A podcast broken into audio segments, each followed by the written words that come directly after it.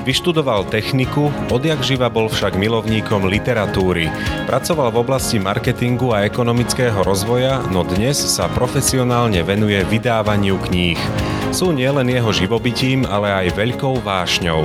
Najúspešnejšie knihy v tejto oblasti sú práve tie, ktoré neprinášajú nejaké svetaborné nové objavy ale naopak len dávajú ľuďom jazyk alebo pomáhajú im pomenovať veci, ktoré oni nejak intuitívne cítia. Technologického pokroku sa vo svojom remesle nebojí, lebo vie, že klasickú publikáciu nejaký displej nemôže úplne nahradiť.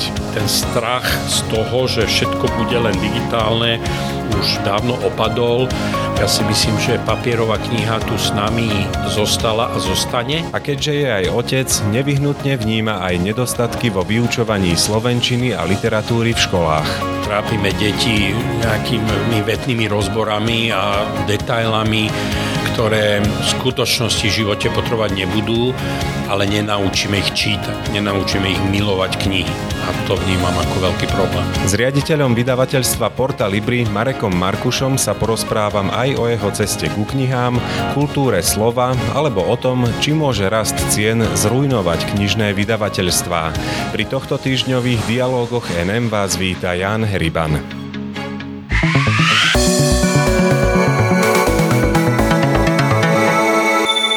Pán Markuš, vy roky vediete vydavateľstvo Porta Libri, ktoré je už na trhu aj známe. Toto by asi nebolo možné bez toho, aby ste sám bol nadšenec pre knihy, aby ste rád čítal. Do akej miery teda je to pravda? Tak ja e, som milovník kníh, e, deti moje sa smejú, že som knihomol, čo ale je trošku paradoxné v tom, že moje vzdelanie je technické, ja mám inžinierské vzdelanie pôvodne, ale ja som študoval, keď ešte bol komunizmus, no a tak takmer všetci sme inžinieri z tej doby a možno v inom kontexte by som sa rozhodol pre niečo iné, čo by bolo bližšie k tým knihám. Ale som rád, že som sa ako keby v druhej polovici svojej kariéry dostal k tým knihám a veľmi ma to teší a milujem ten produkt samotný. Proste pekná kniha je niečo, čo ma vzrušuje, čo mám rád. A, a tiež som človek, ktorý má rád myšlienky, hej, ktorý, ktorý sa zaoberá myšlienkami, tým, o čom ľudia rozmýšľajú, prečo o tom rozmýšľajú tak, ako o tom rozmýšľajú. No a kniha je prirodzený nástroj, ktorý to umožňuje vlastne otvárať tú debatu o myšlienkach. Hovoríte, že knihy sú kariérne u vás spojené s tou druhou polovicou pracovného života. Čomu ste sa venovali predtým? Ja som um, začal, po, keď som skončil školu, tak, um, tak som sa venoval marketingu v jednej veľkej nadnárodnej uh, firme ale potom neskôr som pracoval teda v oblasti ekonomického rozvoja, v oblasti podpory malého a stredného podnikania, e, najmä cez nadáciu Integra. Tu možno do dneska ľudia rozpoznávajú ako organizáciu, ktorá sa dneska venuje vlastne projektom v Afrike, na Ukrajine a inde ale my sme vlastne začínali s Integrou tu na Slovensku pomocou malým podnikateľom, najmä ženám, ako taká stratégia potierania chudoby, čiže hej, venoval som sa takému ako drobnému ekonomickému rozvoju. A už vtedy ste aj veľa čítali alebo pravidelne čítali, aj keď knihy vás ešte neživili? Áno, to mám asi z rodiny. Môj otec bol veľký a je teda doteraz um, veľký čitateľ, veľký milovník kníh moja mama už len zalamuje rukami, keď on stále prináša do, do toho malého ich bytu nové a nové knihy. Tak ja som, hej, vyrástol som ako keby pod tou otcovou knižnicou a to asi ma to ovplyvnilo. Čo ste rád čítali v mladosti, povedzme, alebo v minulosti? Ja som vždycky mal rád nejaké dobrodružné príbehy, či už to, je, to boli nejaké detektívky, alebo, alebo nejaké science fiction, alebo, alebo celý ten segment, ktorý neskôr prišiel ako tá fantasy.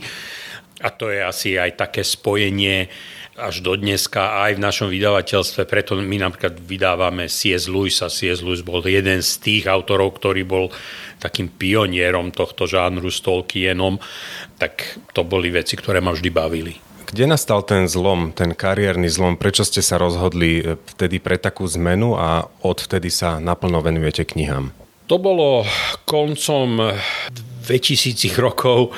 Vydavateľstvo Porta Libri založil uh, jeden britský misionár, ktorý tu pôsobil vo východnej Európe roky rokuce, teda pred, ešte pred pádom komunizmu. On bol jeden z tých odvážlivcov, ktorí, ktorí pašovali Biblie a inú duchovnú literatúru do východnej Európy z Viedne. A, a on potom tu pôsobil v Bratislave a jednu z vecí, ktorú urobil, bolo, že založil vydavateľstvo Porta Libri. On sa však neskôr rozhodol vrátiť do Británie a ten tým ľudí, ktorí v Porte pracovali, ma oslovil, že či by som im nepomohol to nejako udržať. Tam bola taká obava, že, že keď on odíde s tou podporou inštitucionálnou e, celej tej, tej činnosti, že, že, že to vydavateľstvo sa neudrží.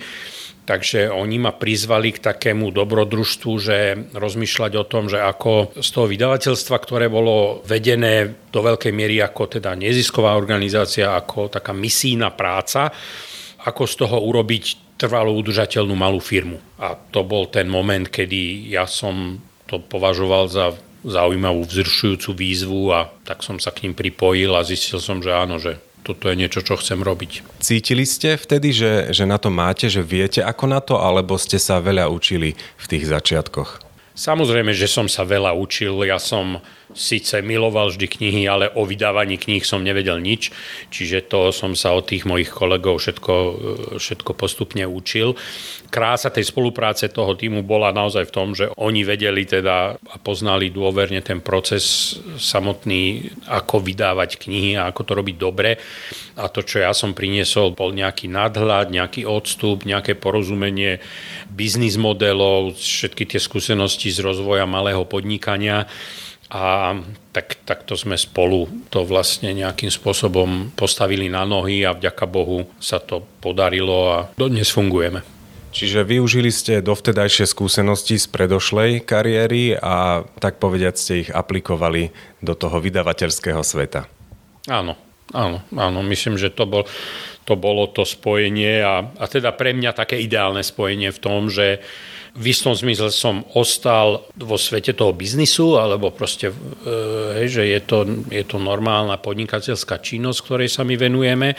Na jednej strane, na druhej strane ten produkt sám o sebe, hej, že kniha ako taká a navyše duchovná literatúra, je niečo, čo milujem, čo mám rád a, a čo nás všetkých naplňa navyše aj takým akože hlbokým zmyslom a pocitom zmysluplnosti, že toto je niečo, čo sa oplatí robiť. Dnes máte pomerne široké portfólio, rodinné témy, duchovné témy, celá edícia C.S. Lewisa a tak ďalej.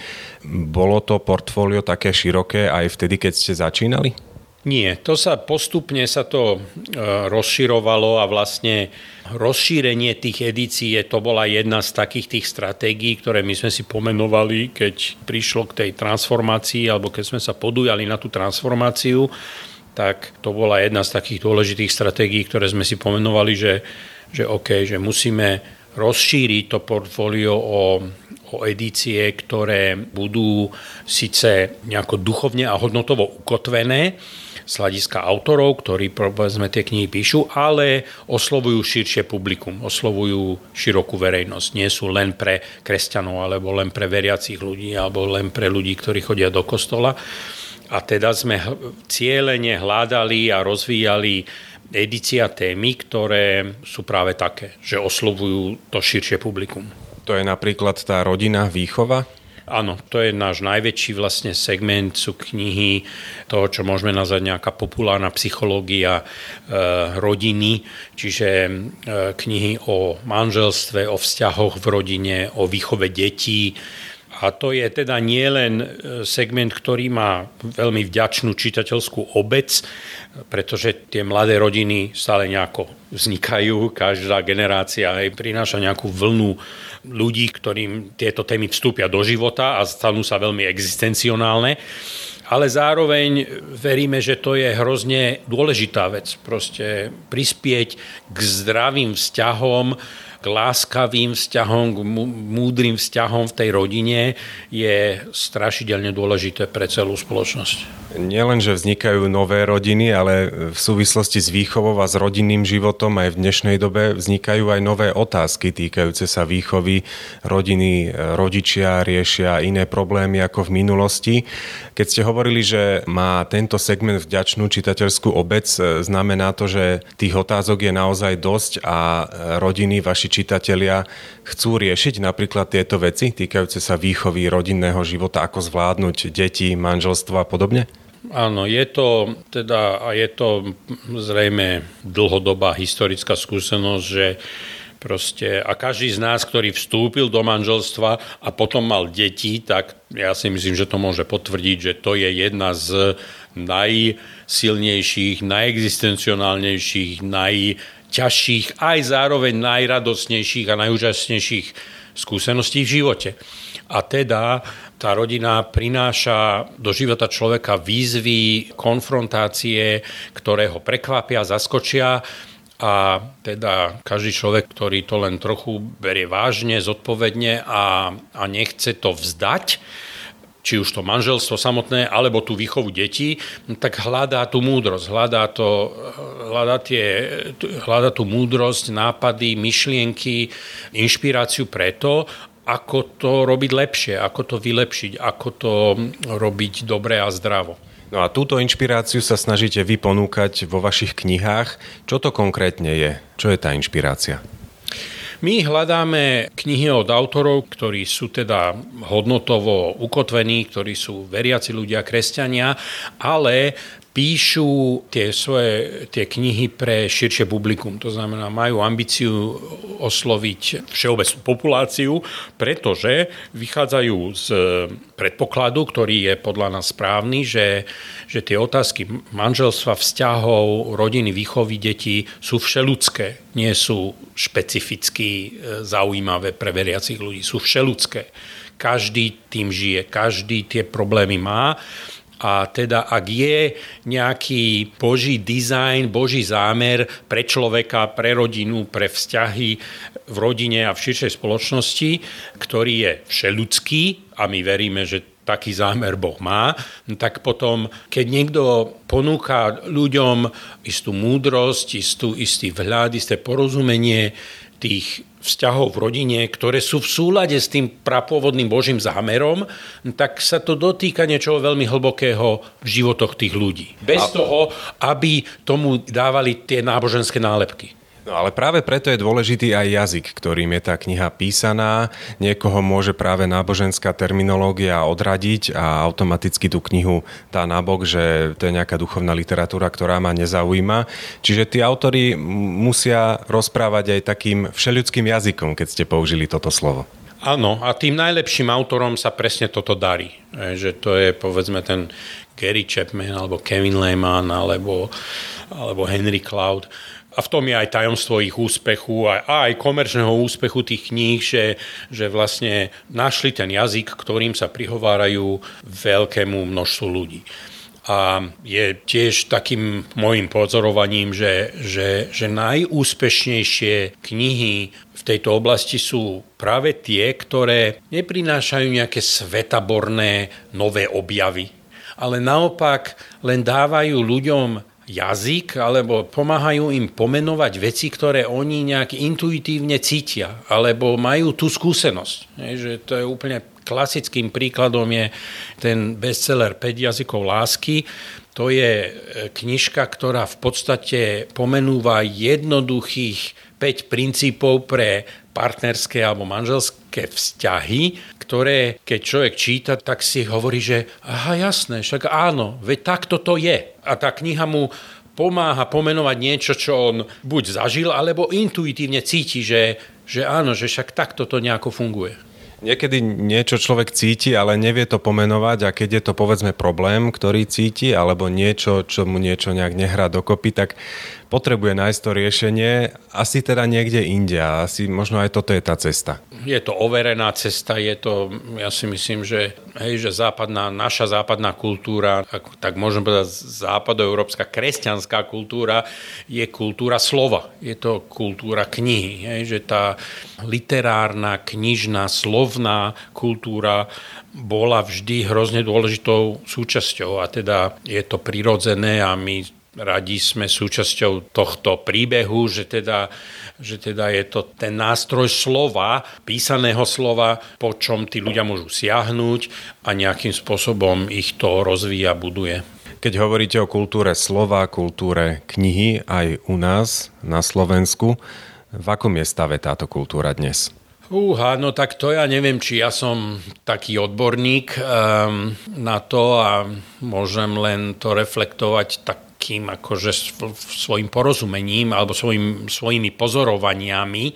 Na to sa pýtam presne. Um, a je pravda, že, že žijeme v období, kedy sa veľa, najmä vo vydavateľskom svete, sa veľa hovorí o téme, ktorá sa aj tak nazýva, že nová negramotnosť že niektorí dokonca hovoria o takom návrate tých čias, ktoré nakoniec v Európe nie sú e, nové. Že, že povedzme obdobie stredoveku bolo, bolo takým príkladom, kedy tí ľudia po rozpade toho Ríma, kde tá gramotnosť sa nejakým spôsobom pestovala. Zrazu prišiel ten stredovek a ľudia nevedeli čítať a písať. A boli to tie obrázky na tých vytrážach v tých kostoloch, ktoré tí ľudia čítali a to bolo zrazu to nové médium. Pre mnohých a mnohých ľudí to bol ten obraz, ktorý komunikoval tie príbehy.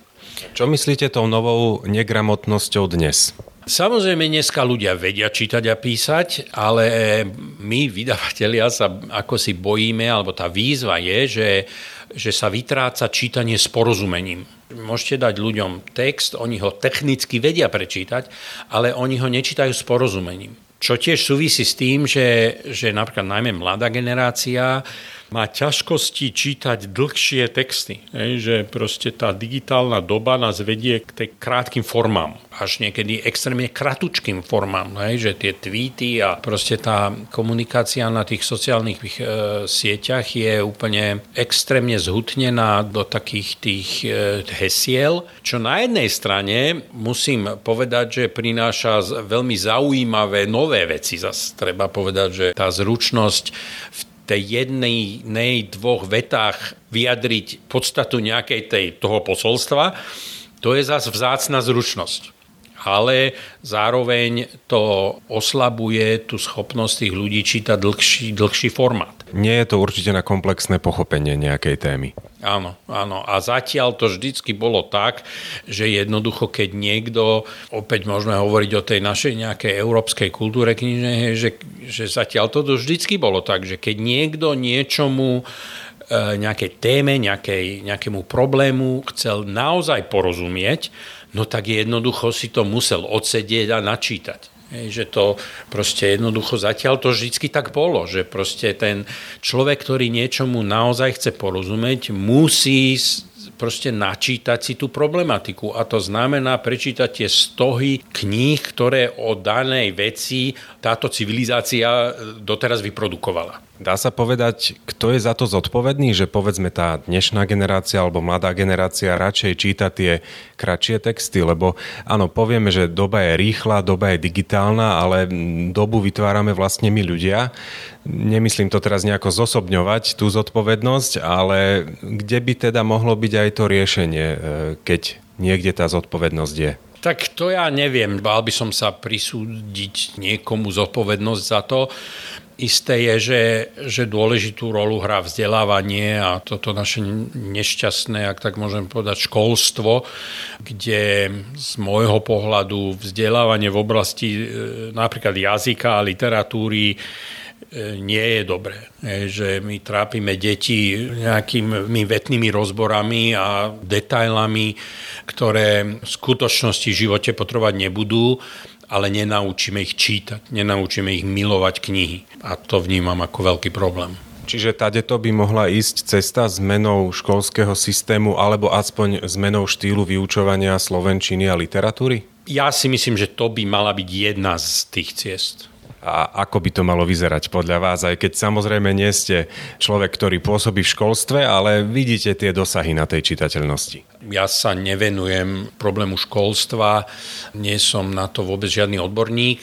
Opäť len ako užívateľ alebo ako rodič tých detí, ktoré pozorujem, e, že teda aké úlohy a aké výzvy tie deti z tej školy prinášajú tak ja by som bol radšej, keby namiesto tých vetných rozborov si prinášali z tej školy úlohy typu, že je minačku, musím do budúceho týždňa prečítať túto knihu. A možno, že tam je problém, že ten mladý človek e, nevidí zmysel, že prečo tú knihu má prečítať, ak ho povedzme nebaví tá téma, ak je to niečo, čo má pocit, že sa ho nedotýka tam je to o tom vysvetlení, že e, nemusí ťa to zrovna baviť, ale aj tak ťa to formuje? Áno, a, a určite je to o citlivosti, o citlivosti učiteľa rozpoznať, že čo to, ktoré dieťa, na čo má nejaké nadanie, alebo čo sú tie veci, ktoré ho bavia. A vedieť vlastne nejakým možno až takým individualizovaným spôsobom tým deťom ponúknúť to rozlíšenie že možno niektorému dieťaťu treba dať do ruky poéziu, inému nejaké rozprávky, inému e, dieťaťu naopak nejakú populárno-naučnú vedeckú literatúru, hej, že táto flexibilita by tam mala byť. Aby sme nehovorili len o mladej generácii, Zostáva pri knihách tá stredná a staršia generácia, keď aj oni už v podstate majú prístup do toho digitálneho sveta, seniorov učíme digitálnym zručnostiam a podobne. Mnohí si pochvaľujú, že koľko toho nájdu na internete a radi surfujú na tom internete. Nehrozí, že aj oni prejdú od tých kníh k takýmto kratším textom? Zatiaľ vďaka Bohu aj tým, ako sa vyvíja alebo ako sledujeme úspešnosť a predajnosť tých našich kníh, tak vidíme, že, že ľudia stále knihy chcú a čítajú ich. Hej, že my sme vďační tej našej cieľovej skupine a našim zákazníkom, našim čitateľom, že oni stále tie knihy a dokonca knihy v tej papierovej forme naozaj chcú. Myslím si, že sa to už naozaj potvrdilo, že ten strach z toho, že všetko bude len digitálne, už dávno opadol. Ja si myslím, že papierová kniha tu s nami zostala a zostane. A jeden z dôvodov, prečo to tak je, je to, že tá papierová kniha je holistickejším zážitkom. To znamená? To znamená, že držať tú papierovú knihu a čítať tú papierovú knihu, pri tom zážitku ja nezapájam len teda zrak a čítanie toho textu, čo by som mohol aj hej, že z nejakej obrazovky, z nejakej čítačky, ale hej, je to otázka hmatu, dokonca čuchu, tá, tá kniha má svoju vôňu, svoju textúru, to je holistickejší zážitok držať tú knihu a čítať tú papierovú knihu.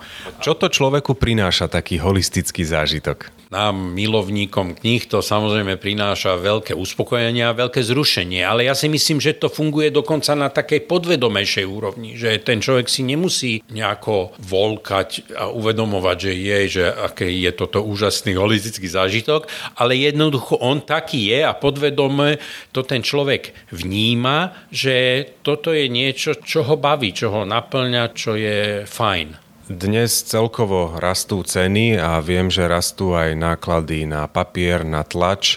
Nehrozí, že to zrujnuje menšie vydavateľstva? Áno, hrozí. Hrozí. Uvidíme, čo bude ďalej. Zatiaľ obávam sa, že sme len na začiatku toho celého procesu, že ten tlak na rast cien sa ešte prejaví koncom tohto roka, budúcom roku kedy vlastne aj na impact aj tých energií sa vlastne v takom väčšej miere proste prejaví budúci rok. Takže uvidíme, ako to bude a do akej miery sa tieto veci prejavia v pultovej cene tých kníh. Problémom je, že už aj pred touto krízou dlhodobo knihy na Slovensku boli podhodnotené. Že tá cenová úroveň pri tom, aký je tento trh malý a teda aké náklady tých kníh e, sa vydávajú, tak tá cena bola podhodnotená. Tie marže, s ktorými tí malí vydavatelia pracujú, sú naozaj veľmi malé. A teda keď nebudú schopní preniesť všetky tie zvýšené náklady do tých koncových cien, tak áno, áno, to môže byť problém. A nie je toto premietnutie to, čo môžete urobiť už teraz, aby ste tým obdobím, o ktorom ste hovorili, že ešte uvidíme, uvidíte, ako to dopadne, prešli ľahšie? Tak určite to každý vníma, že, že ceny tých kníh už vzrástli a proste každý, podľa mňa teraz je také obdobie takého testovania, každý ten vydavateľ tak akože testuje, kam až môže ísť tým, že teraz ideme, hej, že je jeseň, ideme do tých Vianoc, tak to je ako, že z tohto hľadiska to vďačné obdobie, pretože ten november, december pre každého vydavateľa je, je, je tá žatva, kedy tí ľudia kupujú tie knihy a teda to je fajn. Ale čo príde v tom januári, februári, tak to môže byť bolavé. Keď hovoríte o vianočnom trhu, pripravujete nejaké novinky práve na tieto mesiace, keď ľudia budú kupovať viac kníh ako vianočných darčekov? Áno, máme v príprave niekoľko nových titulov. Vyjde problém bolesti od C.S. Lewisa. To je jeden z titulov, ktorý ešte vlastne na Slovensku, slovenskom preklade nebol a je to jedna z takých jeho známych a dôležitých kníh e, Problém bolesti, teda taká apologetická kniha vyjde v edícii našich eh, leadershipových a manažerských kníh vyjde nový titul, ktorý sa volá Môžeš si za to sám na šťastie čo je taká knižka o istej resilience, schopnosti odolávať ťažkostiam. Teraz práve vyšla e, nedávno knižka Smiechom k lepšiemu manželstvu od Gungora, veľmi čtivá, milá kniha o manželstve. Výjde ďalšia kniha v sérii Hranice, Hranice v chodení od Henryho Clouda. Určite čitatelia poznajú tú jeho známu základnú knihu Hranice, respektíve Hranice a deti. A toto bude ďalšia v tej sérii Hranice v chodení. A pripravujeme tiež, e, z čoho sme vzrušení, vlastne ďalšiu dotlač študijnej Biblie. To bol taký náš jeden veľký projekt v minulých rokoch a prekvapivo úspešný projekt. Vďaka Bohu už, už tá druhá dotlač je vypredaná, čiže teraz čakáme na tretiu dotlač a, a bude to vlastne tá veľká štúdijná Biblia v takej, v takej vylepšenej väzbe. Tesne na Vianočný trh by mala byť k dispozícii. Ak niekto už dlho chce siahnuť po nejakej knihe, ktorú povedzme už má aj doma, stačí si ju naozaj zobrať a začať čítať a má s tým problém, čo by ste mu odkázali? Niekedy to je len o takom vnútornom nejakom stíšení alebo spomalení. Hej, že niekedy, a ja to tak mám, že niekedy jednoducho potrebujem nejakú zmenu v takom tom svojom dennom režime alebo potrebujem zmeniť prostredie, potrebujem urobiť nejakú zmenu v tom rytme dňa, aby som sa spomalil, stíšil a sadol si s tou knižkou a odstránil tie iné rušivé veci zo života a dokázal sa sústrediť. A sústredenie určite je návyk, že je to niečo, od čoho nás život nejak odvádza, ľahko to strácame a to stíšenie a sústredenie sa musíme učiť a trénovať v ňom. Verím, že aj poslucháči nás teraz počúvali sústredenie a možno niektoré vaše slova si zoberú aj ako inšpiráciu. Rozprával som sa s Marekom Markušom, riaditeľom vydavateľstva Porta Libri. Ďakujem veľmi pekne za rozhovor. Ďakujem. Počúvali ste Dialógy NM, podcast portálu nm.sk, ktorý vychádza každý pondelok. S novou témou sa vám o týždeň prihlási Veronika Rendeková. Sledujte aj naše textové rubriky a ak radi čítate, podobne ako náš dnešný host, určite si vyberiete z našej ponuky kníh na nm.sk lomka obchod. Majte sa dobre a do počutia na budúce.